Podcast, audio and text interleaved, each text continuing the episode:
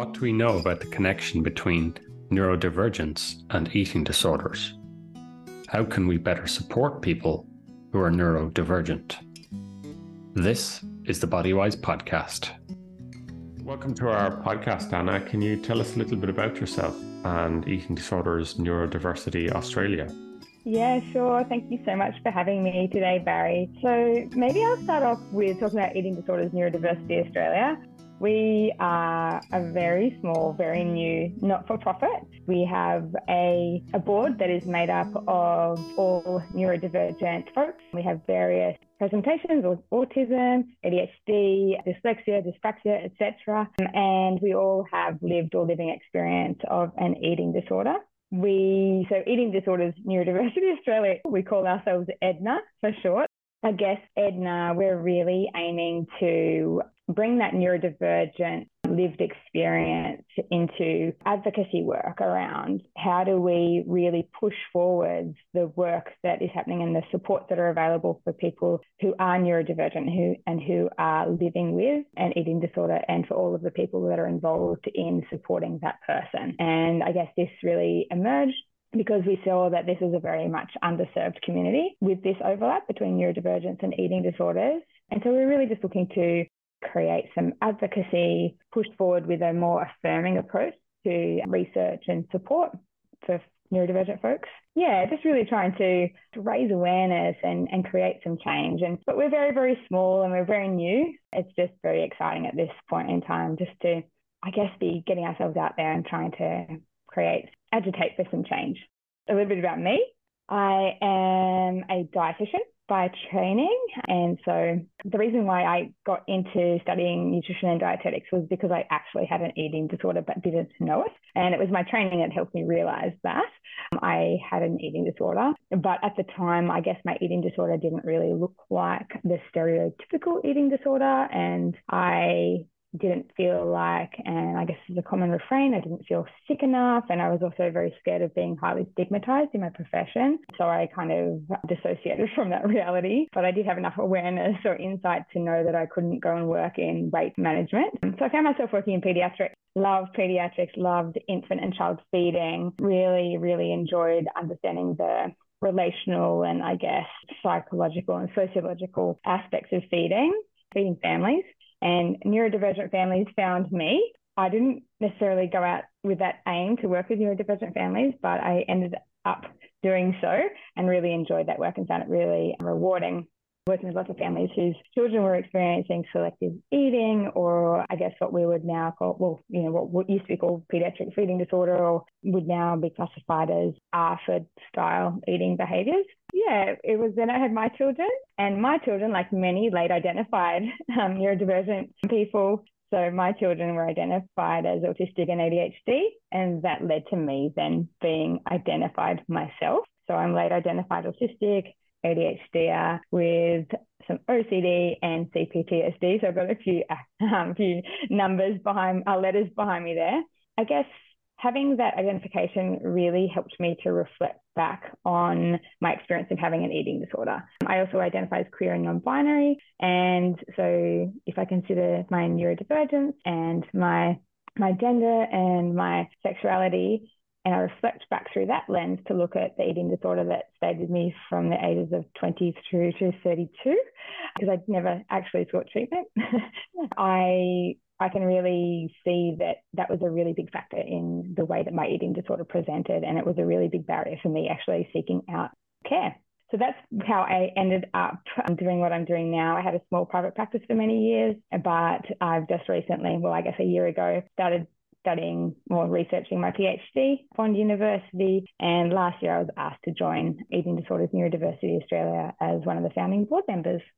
Can you explain the terms neurodiversity, neurodivergence, and neurodivergent? Yeah, sure. I can. Oh, I'll have a go. And certainly these, you know, I often hear them not used in the way that they are intended to be used. And I think that as long as we're all trying to get at the same understanding. I, you know, I'm trying not to get too hung up on it, but I guess neurodiversity, it's not like a medical or scientific term. It really is a term that was designed to describe the natural variation in neurocognitive functioning that occurs across the human population. So it's like natural diversity of the ways in which neurocognitive profiles present. In that way, it can be kind of related to biodiversity. And that's the way I find it easiest to remember. So biodiversity is the same, you know, in a natural world in terms of species and plants and animals. And neurodiversity is talking about the different ways in which a neurocognitive profile can present. And then if we look at neurodivergence, it really is a way of describing the state of being neurodivergent. And so the neurodivergent is really just describing an individual or a group of individuals whose neurocognitive uh, functioning differs significantly from the typical or dominant neurocognitive functioning that is present in a specific society. I think sometimes people think that neurodivergent is synonymous with being autistic, but there are many more ways to be neurodivergent than simply being autistic. Neurodivergence really captures neurocognitive profiles or functioning that may be described as ADHD or bipolar or schizophrenia, DID, dysgraphia, dyslexia, etc. So there's a range of different, I guess, neurodivergent presentations. Yeah, so I normally say I'm multiply neurodivergent. So you can say that, or you can say, I like to say I'm neurodivergent and say, and then identify which specific presentations or conditions or I'm talking about. But yes, often you might say I'm multiply neurodivergent if you're aware that you can identify as having more than one neurodivergent cognitive profiles. There's a, a, lack of research on the full range of neurodivergences and eating disorders at the moment. Yeah, look, there certainly is. We we do have, and and I guess research has been emerging for quite a few years now. I think you know even since the 1980s, there was research looking at the overlap between autism and eating disorders or restrictive eating disorders. So it's definitely not a, like a brand new uh, realization, but we have seen a very big uptick, I guess, in the interest in this overlap in recent years, um, which is correlated with more research papers coming out. But certainly, if we look at where that research is taking place and what, what presentations it's taking place in, we're seeing lots of research looking at anorexia nervosa and to a lesser extent, avo- extent avoidant restrictive food intake disorder or ARFID with autism. And we're also, there's quite a, well, a fair amount of research that looks at the overlap between ADHD and bulimia nervosa and binge eating disorder, or in pediatrics, they talk about it as a presentation called loss of control of eating. Um, or disinhibited eating, for example. And so, and that loss of control of eating is really considered a prodrome or like an early kind of form of binge eating disorder. And so we do have like these, I guess, two areas in which there has been more research done looking at the overlap between neurodivergent presentations and specific eating disorders. But we do know from research that that like in autism and in ADHD, there's overrepresented overrepresentation across all eating disorder presentations, not just in restrictive eating disorders or not just in binge eating disorders for ADHD. And so we need to see more research that really captures the breadth of eating disorder presentations that can occur. But also, we need to see research that looks at other forms of neurodivergence, such as intellectual disability or bipolar or Tourette syndrome, dysgraphia, dyslexia, and giftedness, for example. So we do have some some small amounts of research that do show increased eating disorder prevalence rates in those groups, but we don't have enough, and we certainly don't have a lot of research at all that looks at co-occurring presentations. So yeah, there's still a lot more work that needs to be done. They were talking about your report, eating disorders and neurodivergence, uh, stepped care approach. What's the background to this document? How did you create it and who were the stakeholders?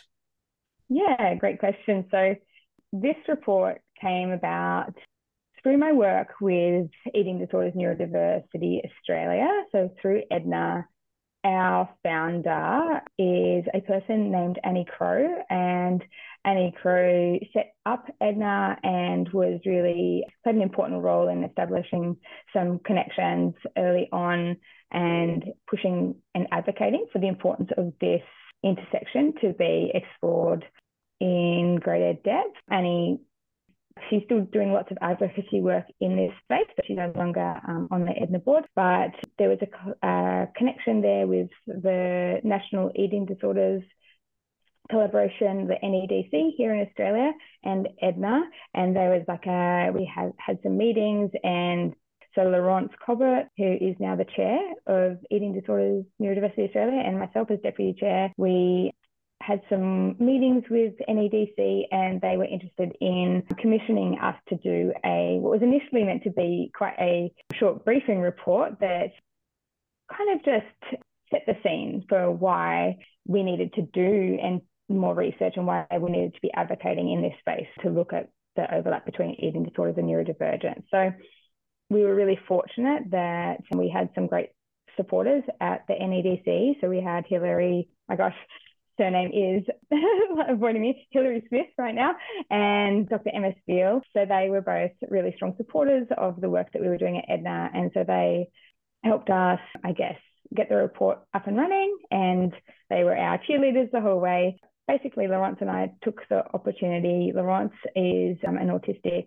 ADHD and also doing a PhD at the moment. Her PhD is in progress with lived experience of an eating disorder. And so we both took the opportunity to take this briefing report and we actually turned it into something that was a lot bigger than what we had originally intended. And I guess that really does speak to being neurodivergent academics um, in training pretty soon it became quite quite big. So it's on 180 pages now, and 80 pages of those are references.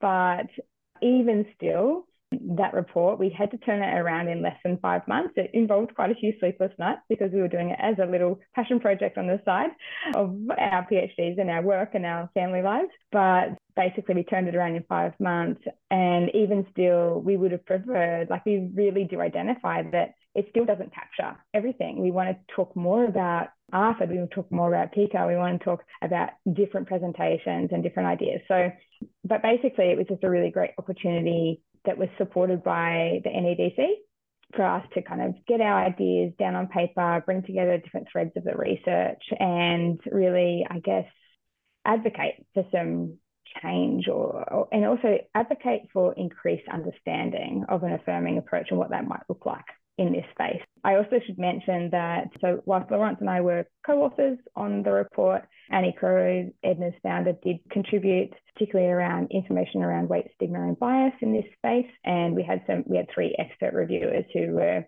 provided some really great feedback along the way. So we had Dr. Randall Long, we had Dr. Deborah Mitchelson, um, and Dr. Alyssa, and I'm forgetting her name, Robert. So we had some, we had a fair bit of support along the way yeah. Your document aims to promote discussion, reflection, collaboration, and co production.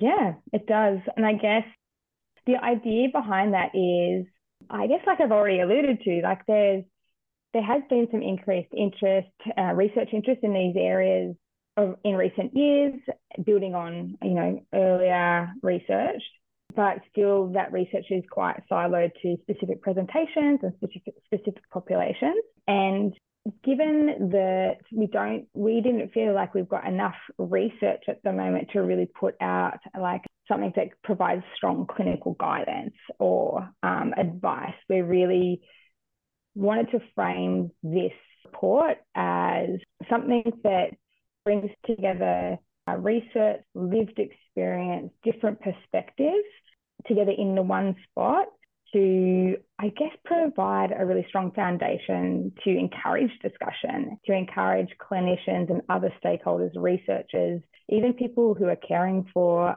a loved one, people who are experiencing um, an eating disorder and who identify as neurodivergent themselves is going to help, help increase their ability to advocate for themselves. We really wanted to provide almost like a foundational document that can call for that radical change that we feel like we need to have in this sector to really progress improvements in the outcomes of eating disorder care for um, neurodivergent folks, to help inform new research directions, new changes in practices, and just to promote discussion and reflection. You know, we were quite nervous putting it out because we, we are asking here for quite a radical departure for some of the more traditional gold standard evidence based ways of practicing. And so in that way we wanted to frame it as, you know, let's let's talk about this. This is these perspectives based on this evidence, based on these lived experiences and our understanding from other areas about what affirming research and practice and care looks like. So how can we move forward with this as a discussion point? The stepped care approach is not something that Edna designed.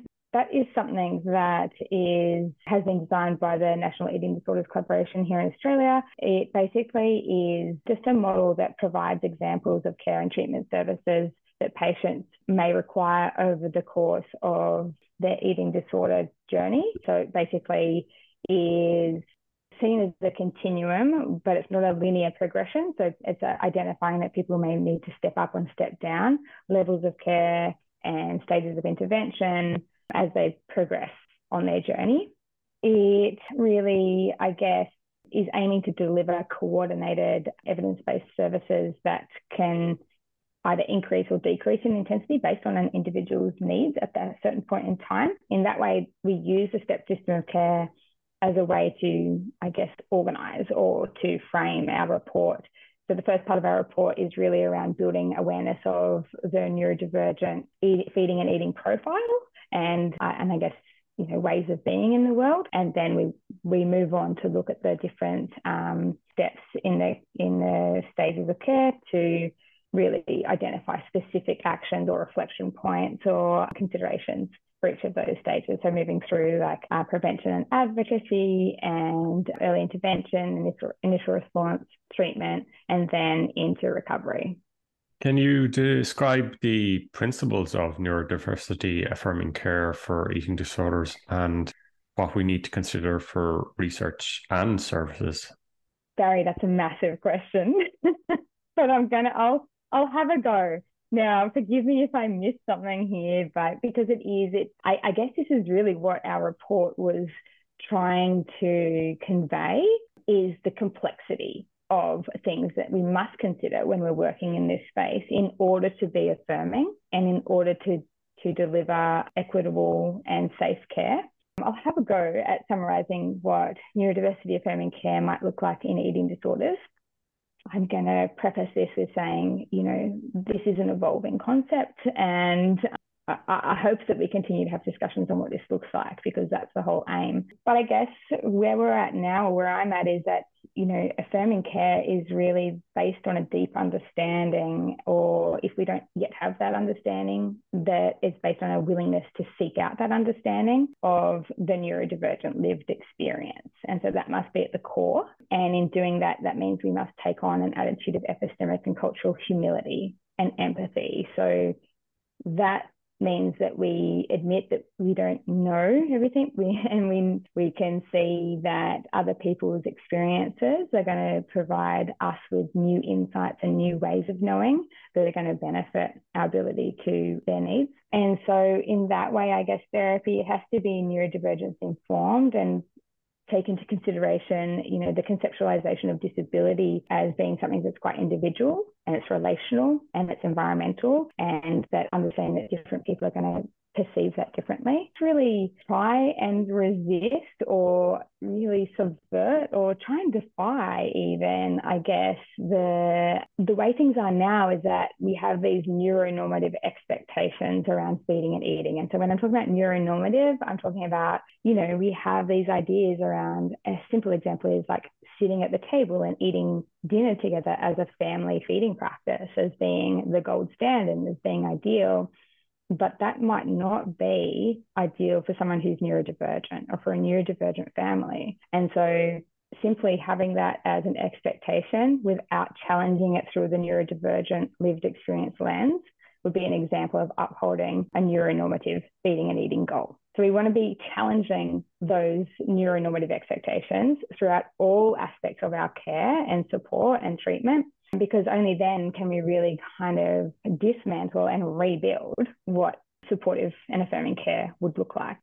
I think the other thing is that affirming care must really value the importance of helping neurodivergent people move towards having a positive neurodivergent identity, whatever that might mean for them, whether that's involvement in their community or just a deep understanding of their ways of being in the world and addressing ableism and but really helping people to, you know, take to, to take their identity the way that they want to see it and and have that be viewed as a positive thing because we do have some research that does show that when and neurodivergent identification is made and that and the person is supported to take on a positive identity around that that we do see improvements in quality of life and health and well-being outcomes. So I think that's a really core part of it and I think that, you know, based on all of that, we have to understand, as I said before, that the neurodivergent ways of being in the world, in particular relating to all aspects of mental health and feeding and eating. And so that means we have to understand camouflaging, we have to understand demand avoidance,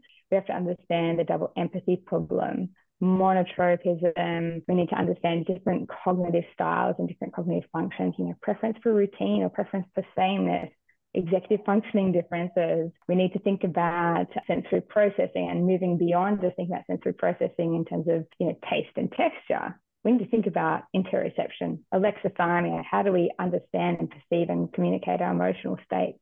What else? We need to think about differences in pain thresholds and how they are communicated or understood and what is the role of stimming and gosh there's so many different things that we need to consider but they are all important components of actually arriving at the practice of delivering affirming care and support for anyone who's neurodivergent.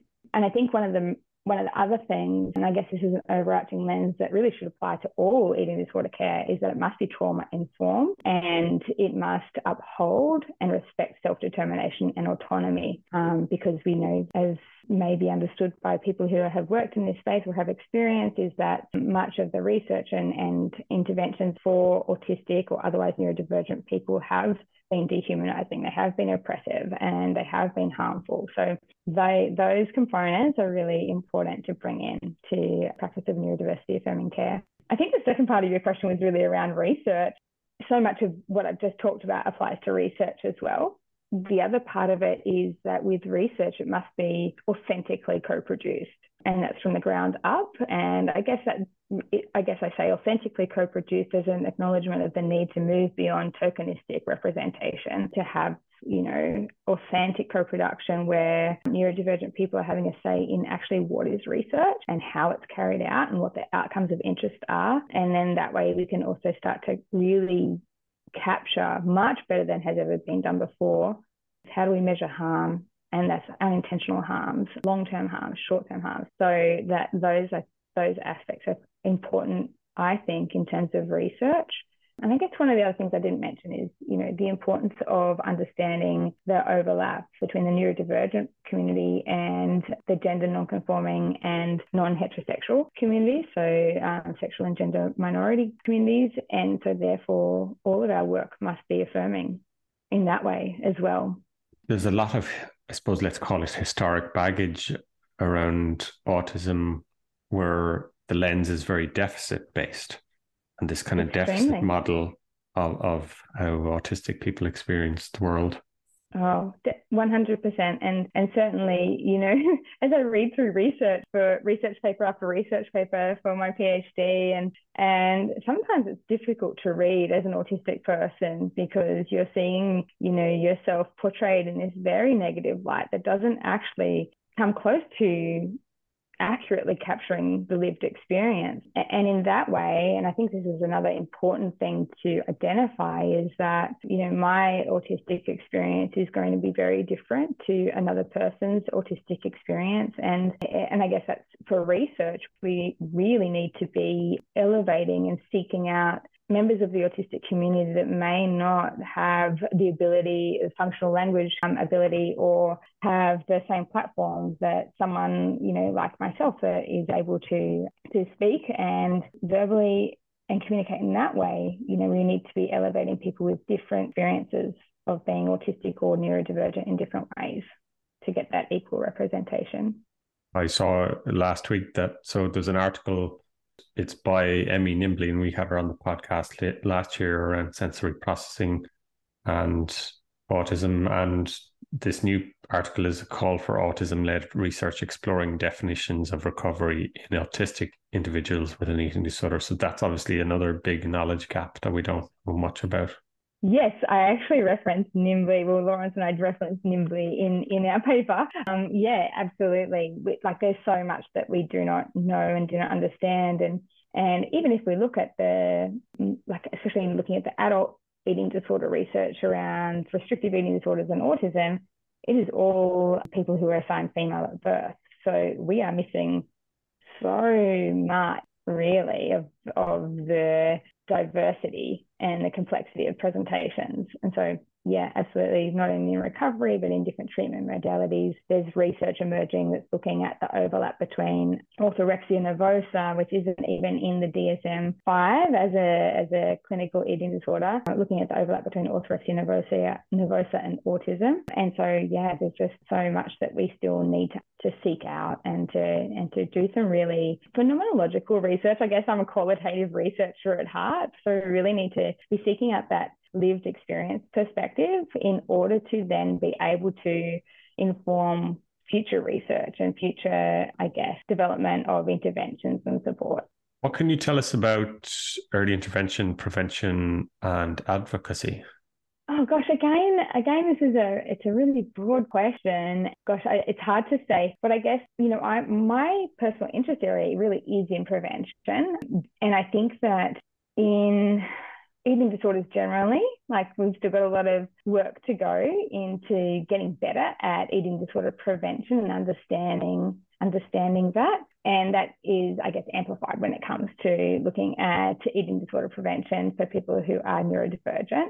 I guess in this way, when we're looking at prevention, we're really looking at any kind of activity that's directed towards preventing or reducing the incidence of disordered eating or an eating disorder emerging later later on down the line. When we talk about early intervention, it's it's really looking at. I mean, there are different definitions out there around like the time frame and, and whatnot, but I guess the way I conceptualize it is, you know, how early can we capture the presentation of disordered eating or an eating disorder and intervene in that early stage before, I guess, that disordered um, mindset or the behaviors become very much entrenched or uh, have been around for you know a substantial amount of time.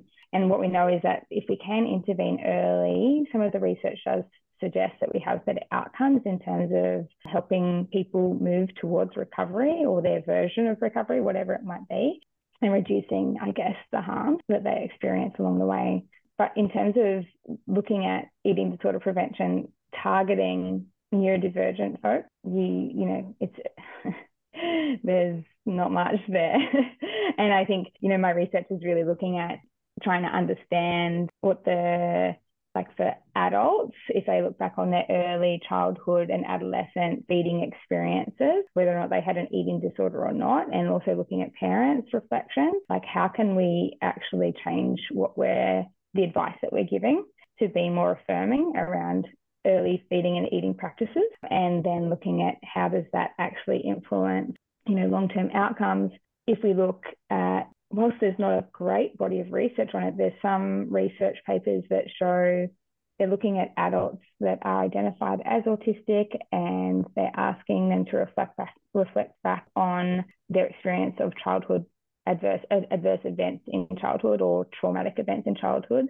And there are papers that identify that some of the early life feeding experiences where where sensory differences were disregarded, where autonomy was denied, there was force feeding, escape extinction, making someone remain within the vicinity of the food, etc. Those are actually being reported as being traumatic experiences for um, by autistic adults upon reflection. So I think that we need to do a lot more work in this space to get better at preventing and identifying really early what, you know, capturing these disordered eating behaviors and being able to intervene quickly.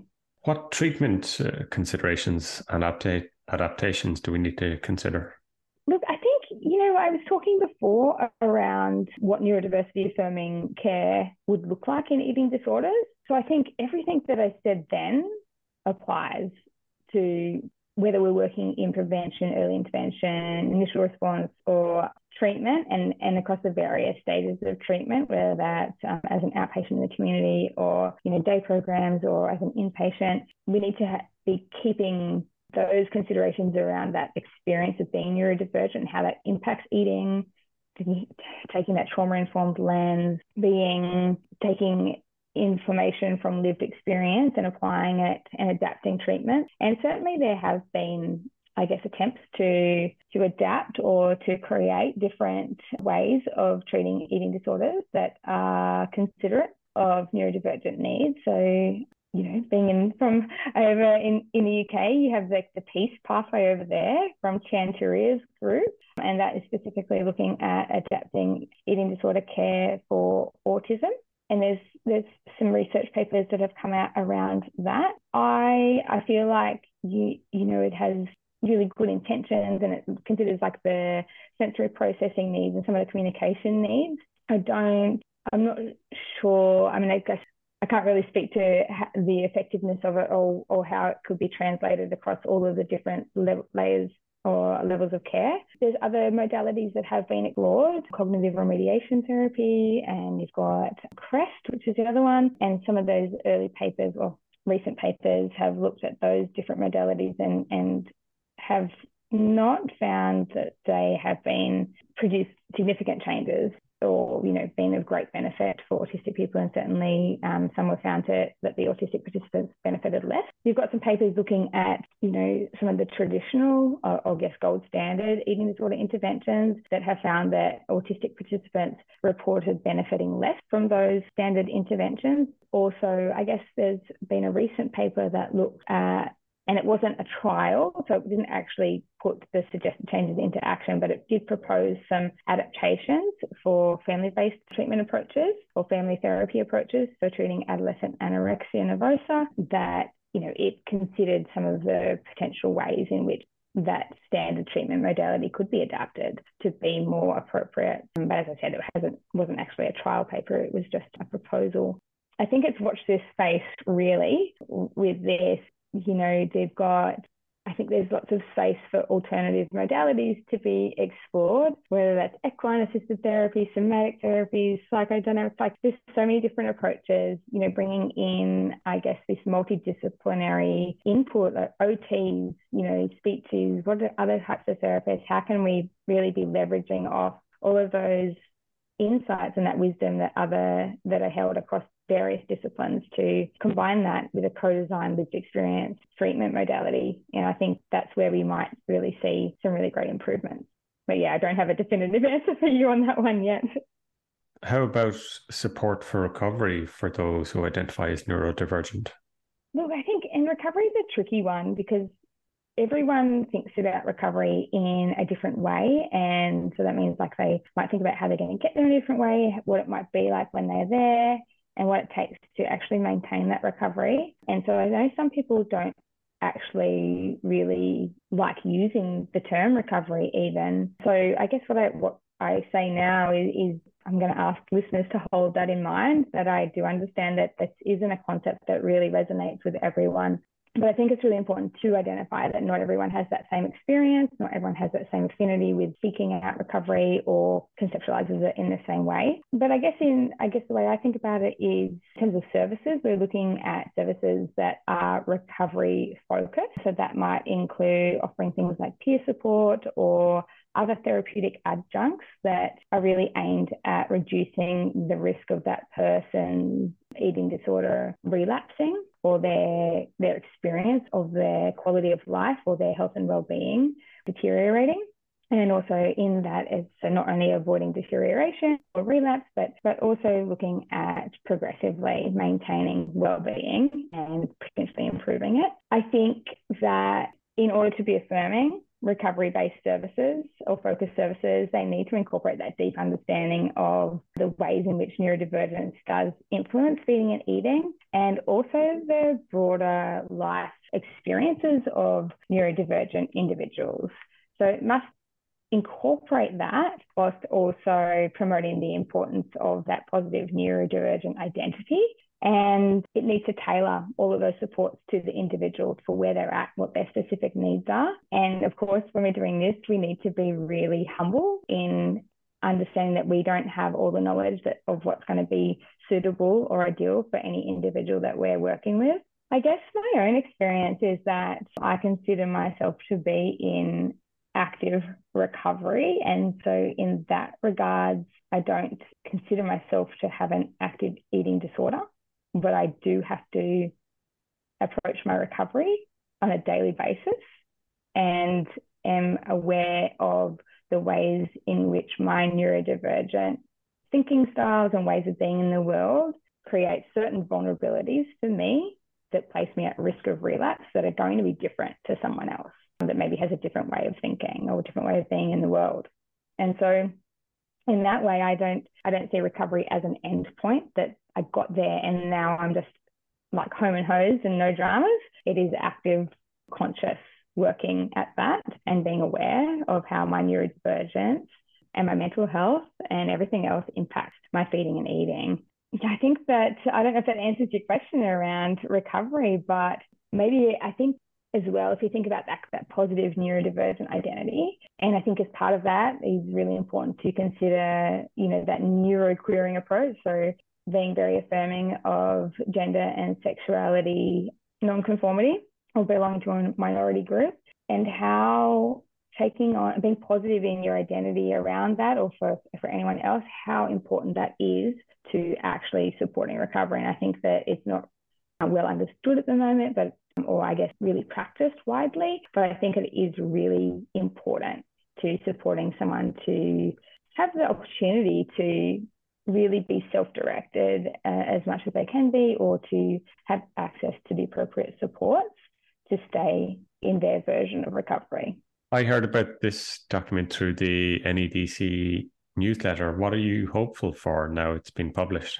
Oh gosh, you know, to, to be honest, it was so busy to actually get it published because it was just quite a push time wise. Uh, so, what are we hoping for now? We've just been really overwhelmed with the amount of positive feedback and support that we have had following its release we were nervous putting it out there. I think I said before, you know, it's asking for a radical rethink. It's putting some, it's asking some big questions. It's putting some big question marks out there around current practices, which can be difficult for all of us to consider and to reflect back on and to really question, hey, has what I've been doing ideal or can it be changed? And so we were a little bit nervous putting it out. So we've really been very much happily surprised at how well it's been received so far. It's been widely shared. We've had some really great support from very well well renowned researchers as well in the eating disorder space that have happily promoted it out to their network. So we're really just very happy that at the moment it seems to be having a great uptake and great.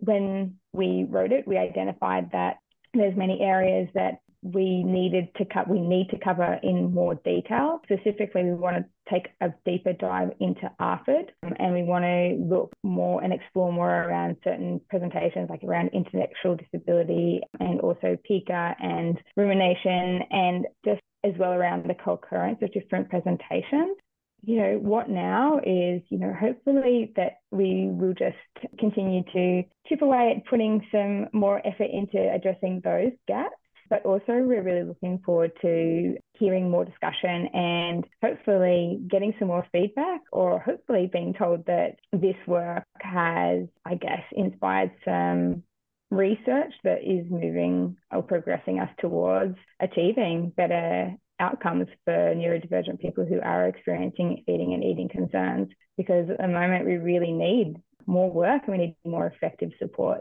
So that would be that's the dream, really. if we can hopefully just help progress that in some way, that would be amazing. Finally, then, is there anything else you wish to add? No, I just I just wanted to say thank you for inviting me to come and speak on behalf of Eating Disorders Neurodiversity Australia today, for sharing, you know, getting having the opportunity to share this for the contents of this report if anyone wants the report, it's free to download. So hopefully you, can pop it in the show notes and people can share it. We're always, uh, Laurence and I from Edna, we're really, really happy to take any feedback on board. We want to hear lived experience accounts. We want to hear ideas and, and really we're so open to respectful discussion on this. So please don't be shy. If you have something to say, reach out.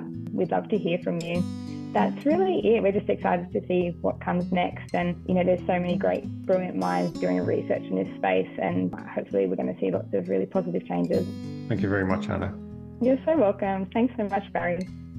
Thank you for listening to this episode. You can find out more about eating disorders and neurodivergence, a stepped care approach, in the episode notes.